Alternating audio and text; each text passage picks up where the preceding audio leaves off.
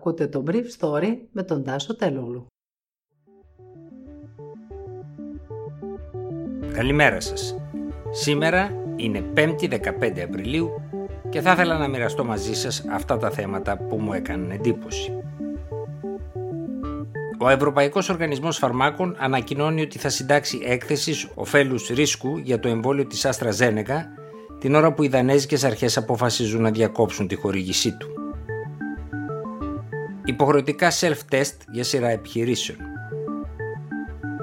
Πέθανε το πρόσωπο της οικονομικής κρίσης του 2008, ο Μπέρνι Μάντοφ. Μετά από συνεδρίαση των Υπουργών Υγείας της Ευρωπαϊκής Ένωσης, ο Ευρωπαϊκός Οργανισμός Φαρμάκων χθες το βράδυ ανέλαβε να προετοιμάσει έκθεση στάθμισης ωφέλους και ρίσκου του εμβολίου της AstraZeneca. Σύμφωνα με χθεσινή ανακοίνωση του Ευρωπαϊκού Οργανισμού Φαρμάκων, θα εξεταστούν στοιχεία όπως οι θρομβώσεις, η γενική αριθμή του εμβολιασμού, οι εισαγωγές, η θνητότητα και ο αριθμός των μολύνσεων. Την ίδια ώρα, οι Δανέζικες Αρχές ανακοίνωναν στην Κοπενχάγη ότι διακόπτουν τον εμβολιασμό με το συγκεκριμένο εμβόλιο. Πρόκειται για την πρώτη ευρωπαϊκή χώρα που αποφασίζει να κάνει κάτι τέτοιο. Οι Δανέζικες Αρχές δήλωσαν ότι 2,4 εκατομμύρια δόσεων του εμβολίου της Άστρα Ζένεκα θα αποσυρθούν από την αγορά ανεφετέρου. Η χώρα πήρε αυτή την απόφαση μετά από ένα δεύτερο περιστατικό σπάνιας τρόμβωσης που ανέβασε αυτά τα κρούσματα στα 1 στις 40.000 εμβολιασμένους. Ο Γενικός Διευθυντής του Δανέζικου ΕΟΔΗ, Σον Μπρόστρομ, είπε ότι ήταν μια δύσκολη απόφαση καθώς οι ομάδες που πρόκειται να εμβολιαστούν είναι λιγότερο επίφοβες λόγω ηλικίας να αρρωστήσουν.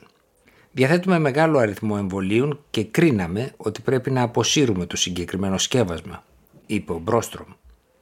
Σύμφωνα με πληροφορίες μου, το Ελληνικό Υπουργείο Υγείας έχει ζητήσει από τις αρχές του Ηνωμένου Βασιλείου τα στοιχεία που συγκεντρώνονται από τη δεύτερη δόση του εμβολιασμού με Άστρα Ζένεκα καθώς στην Ελλάδα αυτές θα αρχίσουν την πρώτη εβδομάδα του Μαΐου. Μια σειρά από μεγάλες επιχειρήσεις πρέπει να ζητούν από τη Δευτέρα τουλάχιστον μία φορά την εβδομάδα από τους εργαζόμενούς τους να κάνουν self-test που θα παίρνουν με το άμκα τους από τα φαρμακεία.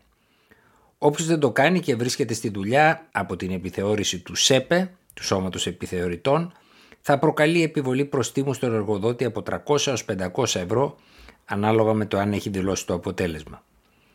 1.500 ευρώ θα πληρώνει ο εργοδότης αν βρεθεί εργαζόμενος θετικός στον κορονοϊό να δουλεύει με φυσική παρουσία.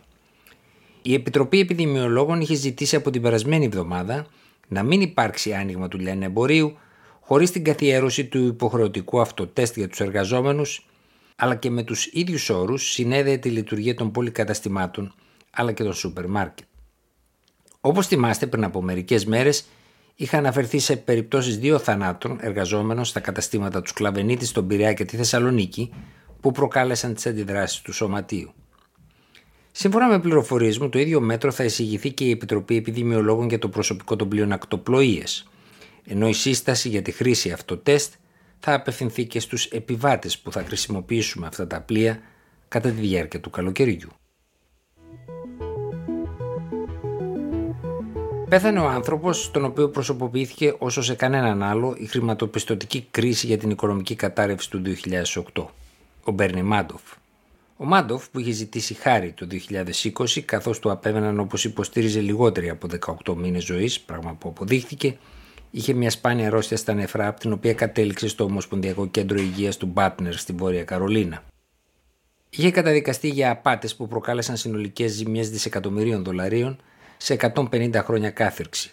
Αλλά πέρσι είπε σε συνομιλία του με τη Washington Post ότι εν ώψη της θανάσιμης αρρώστιας που του άφηνε λίγους μήνες ζωής είχε πληρώσει με 11 μήνες φυλάκισης κατά τη διάρκεια της οποίας υπέφερε και θεωρούσε ότι αυτά τα χρόνια ήταν αρκετά.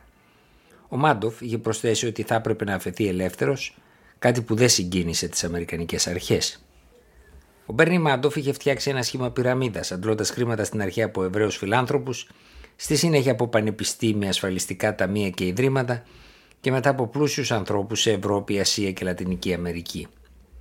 Η απάτη του εν μέσω οικονομικών κρίσεων περνούσε απαρατήρητη, έως ότου τα φαντς εν μέσω της οικονομικής κρίσης του 2007-2008 απέσυραν από τα χαρτοφυλάκια του αξίες 12 δισεκατομμυρίων δολαρίων που οδήγησαν στην κατάρρευσή του.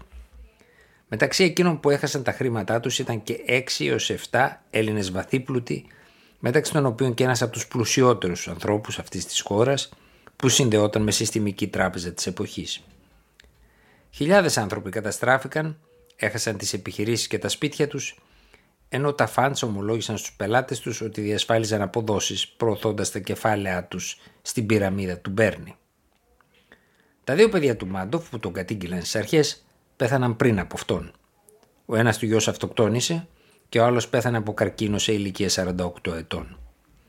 Στη διάρκεια της εκαθάρισης της επιχείρησης από τα 18 20 δισεκατομμύρια δολάρια των ζημιών σε κεφάλαιο, οι πελάτες του Μάντοφ κατάφεραν να επανακτήσουν τα 14,4 δισεκατομμύρια δολάρια.